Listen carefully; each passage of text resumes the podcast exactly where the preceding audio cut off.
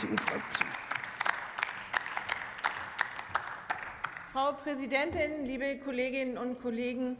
Die AfD versucht mit dieser Aktuellen Stunde wieder einmal Geflüchtete als Ursache für, für, wirklich praktisch alle Entwicklungen in Deutschland in Bezug auf die Gesellschaft und Wirtschaft verantwortlich zu machen. Haben Sie eigentlich auch noch mal was Sachliches beizutragen? Es gibt doch viel entscheidendere Themen.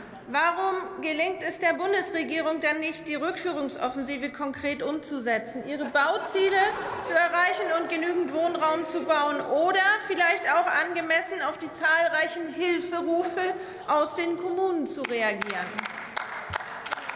Der Fall Lörrach wurde ja hier bereits schon erwähnt. Darauf will ich nicht weiter eingehen. Aber die Mieterinnen und Mieter sollen, und das gilt es, glaube ich, noch einmal klarzustellen, günstige und geeignete Alternativen erhalten. Umzugskosten sollen erstattet werden, und die Menschen werden nicht obdachlos. Der Vorwurf, den man hier auch durchaus machen kann, das ist richtig, das ist die Art und Weise, wie den langjährigen Mietern hier gekündigt wurde und schriftlich ohne langen Vorlauf, ohne vorherigen Kontakt ohne konsequente Evaluierung. Die Kommunikation hat in der Tat nicht funktioniert. Und bei solch einem Vorgehen kann man sich dann natürlich fragen und muss man sich nicht wundern, dass es zu Unverständnis führt, vielleicht auch zu sozialer Spaltung. Ähm, aber wie kommt es dazu, dass der Bürgermeister oder die Kommunen insgesamt an die Grenze der Belastbarkeit kommen? weil es an Wohnraum, an, an Kitaplätzen, an Sprachkursen, Lehrern und Sozialarbeitern fehlt, weil die BIMA nicht mehr viele Immobilien für Unterkünfte bereitstellen kann, weil nicht genug gebaut wird, das ist angesprochen worden, weil die Kommunen auf all den Kosten sitzen bleiben und jetzt zu Recht dringend mehr finanzielle Entlastung und Unterstützung fordern. Und weil die Bundesregierung sehr erfolgreich darin ist, all diese Widerwarnrufe zu ignorieren. Andernfalls kann ich mir nicht erklären, wieso seit dem Flüchtlingsgipfel im Jahre 2022 bisher noch keine weiteren finanziellen Hilfen zugesagt wurden, entgegen der Forderung der Kommunen. Wir stehen zu, unseren humanen, zu der humanen Verantwortung. Wir nehmen schutzsuchende Menschen selbstverständlich auf. Aber wie steht die Bundesregierung eigentlich zu ihrer Verantwortung gegenüber den Kommunen?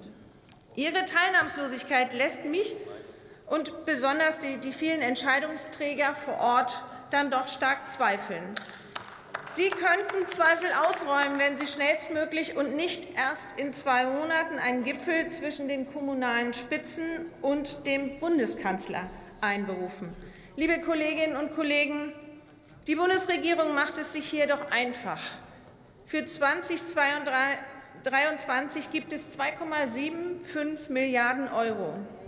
Die Kommunen brauchen alleine für die Kosten der Unterkunft schon 2 Milliarden Euro. Und das zeitnah.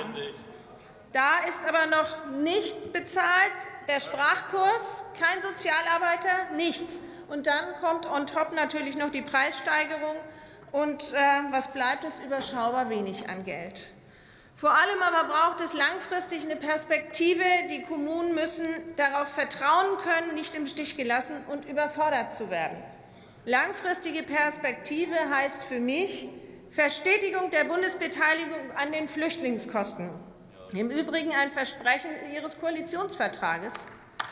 Ebenso wie die Rückführungsoffensive, die auch mal zeitnah starten könnte. Und insgesamt brauchen wir eine geordnete Migrationspolitik, national wie europäisch. Liebe Kolleginnen und Kollegen, die Kommunen arbeiten tagtäglich am Limit. Sie planen, disponieren, suchen nach Unterkünften, kalkulieren, und Sie tragen dafür allein die Verantwortung und den Großteil der Rechnung. Aber sie kommen derzeit kaum gegen diese Herausforderungen gegen an.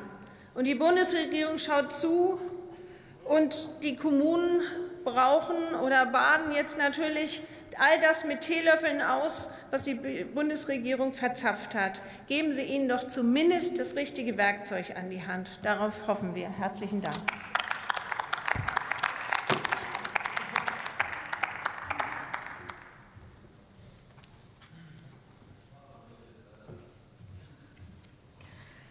Das Wort hat die Kollegin Caroline Otte für die Fraktion Bündnis 90